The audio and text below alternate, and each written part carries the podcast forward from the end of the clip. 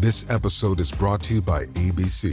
Station 19 is back for its final and hottest season yet.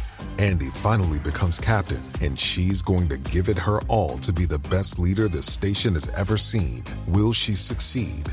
Get ready for fiery new romances and high adrenaline rescues. Watch the Station 19 season premiere tonight at a new time, 10, 9 central on ABC and stream on Hulu. Want to witness the world's biggest football game? Head to iCanWin.com.au, predict Australia's score with a crystal ball, and it could be you and a friend at the FIFA World Cup Qatar 2022 semi finals, all thanks to McDonald's. Maccas, together and loving it. TNC's apply. I just noticed that uh, the Otago Volts lost another wicket, 203 for 8, so I thought I'd go and find the destroyer before we catch up with Jimmy Smith. Will Somerville, uh, 3 for 38 off his 17 and uh, Solia has two for 36. So they're in a good, a pretty good position, the Auckland Aces. And we've had a joke through. Uh, what's the difference between a bad golfer and a bad skydiver? A bad golfer goes whack, damn. A bad skydiver goes damn, whack. pretty close. We're going to go to Jimmy Smith from South Sydney Rabbitohs uh, very shortly. About now.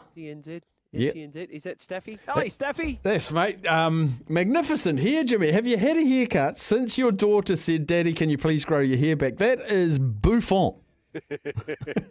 um, you know, I used to cop a lot of that when I was younger about the bouffant and letting it grow. But uh, in answer to your question, yes, but a trim, not a cut. Yeah. Do you check in with her on a regular basis to say, is this long enough, darling?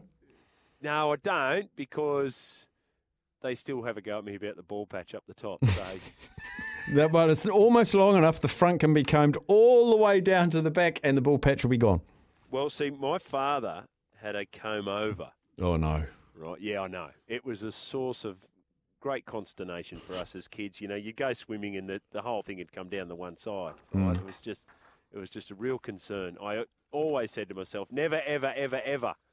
I, I'm preferring to call this a comb back than a comb over. Perfect. So, now, Jimmy, another uh, another thing that you can have an important influence on. Remember, in on this show we do we do brackets, and we had the best lolly of all time, the yes. best biscuit of all time. We're yes. starting a new one today.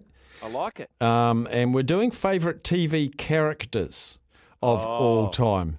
Okay. So when I say that, what's the first two or three that pop into your head? George Costanza. Yeah.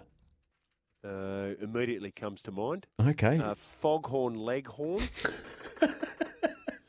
Look at me, boy, when I'm talking to you. well, I can I can tell you, Foghorn Leghorn's got no votes. George Costanza got a couple, but sits outside the 32 at the moment. Right. Oh, so you're going with a, a, 32, are you? Yeah, we start with. We've had about 70 nominations, all of varying degrees. We've got some clear cut, absolute lock ins. Like? Uh, like uh, Tony Soprano. Um, like Hawkeye from MASH.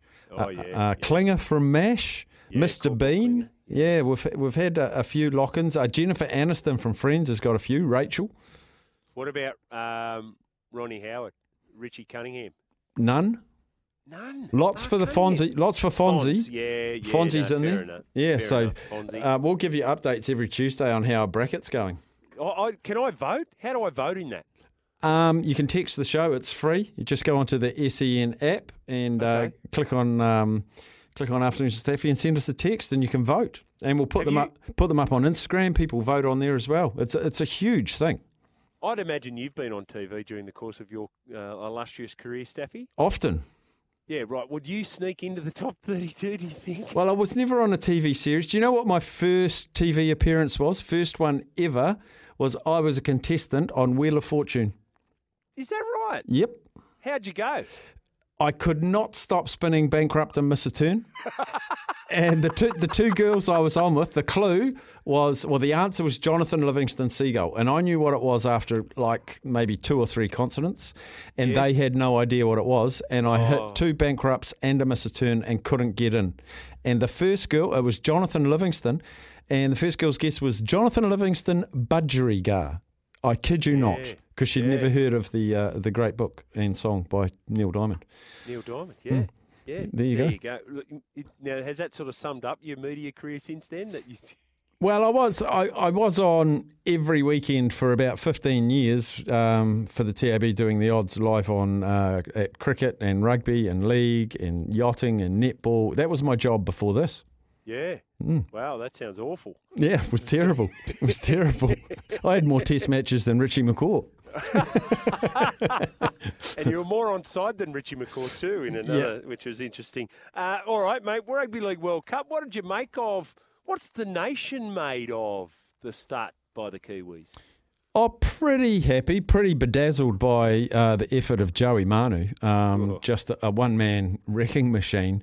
Uh, I guess the thing that's got all the talk over here, Jimmy, was the lackluster performance of Samoa, who arrived at the World Cup and everyone was talking about them as probably the third best team at the Cup and favourites to make the final because, of course, us guys and you guys are going to meet in the semi, and everyone was yes. saying Samoa's going to be in the final. But hell's bells, what a capitulation!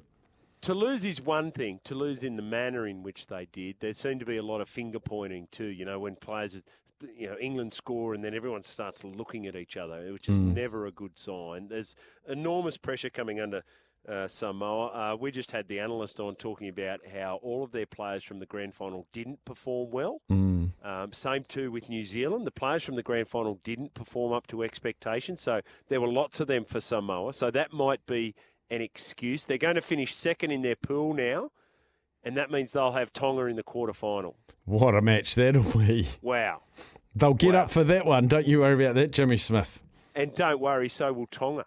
So mm. um, that that that's a that's going to be a cracker. So the two semi-finals will be great. That quarter final will be great as well. Um, some of the other performances, like we've got Luke Keary who played really well uh, for Ireland, you know, and for him to pull on that jersey and, and, and play so well is a, a great moment. We had uh, Billy Magoulias set up a try for Greece. They were beaten comprehensively by France, but that's that's all of interest at this point. I think it's um I think it's getting a, a, good traction over here in Australia. Mm. Anyway, T20 World Cup, we got you guys. Sell out SCG Saturday.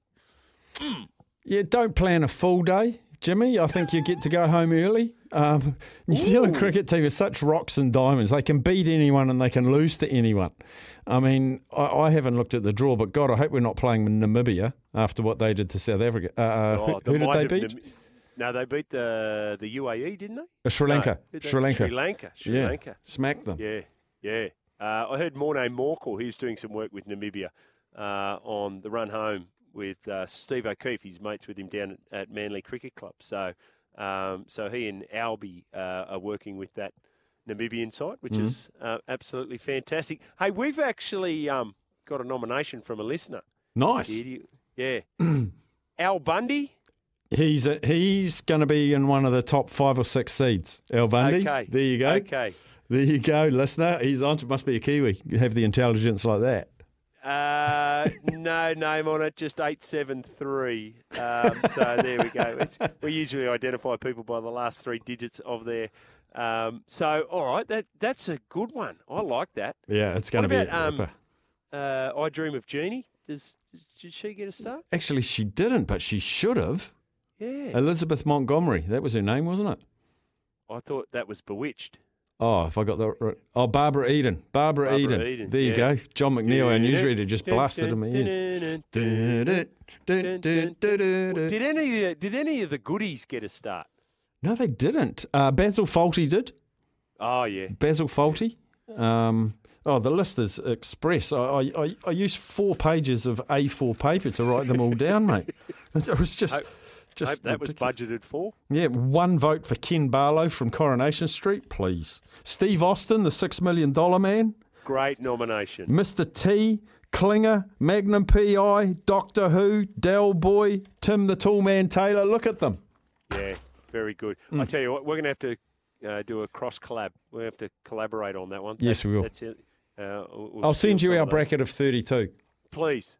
Good on you, mate. That. We'll catch All up. Right. Yeah, we've got to go. Thank you, Staffy. Uh, Cheers, mate. Jimmy Smith, Australia. We'll be back with back in the day.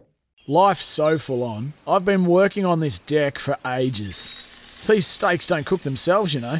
Life's good with a Trex deck. Composite decking made from 95% recycled materials that won't rot, stain, or fade. Trex, the world's number one decking brand.